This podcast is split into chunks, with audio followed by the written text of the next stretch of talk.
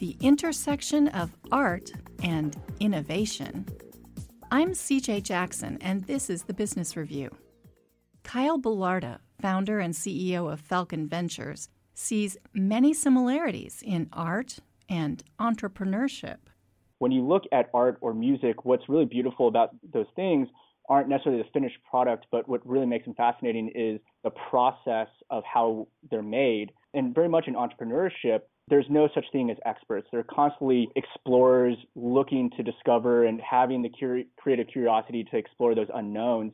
Belarda graduated from some of the most prestigious performing arts institutes to pursue a career as a professional trumpet player. When a serious injury to his lungs ended his dream, he transposed his focus to business.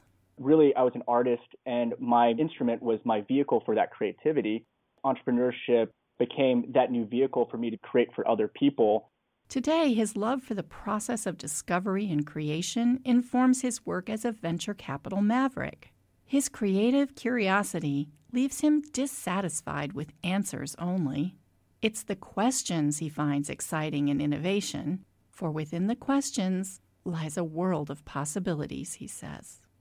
It's a very beautiful thing to look at art and entrepreneurship as, you know, this commitment to process and in the process, you learn so much about yourself. Playing the trumpet uh, and trying to master an instrument, you learn how to master yourself.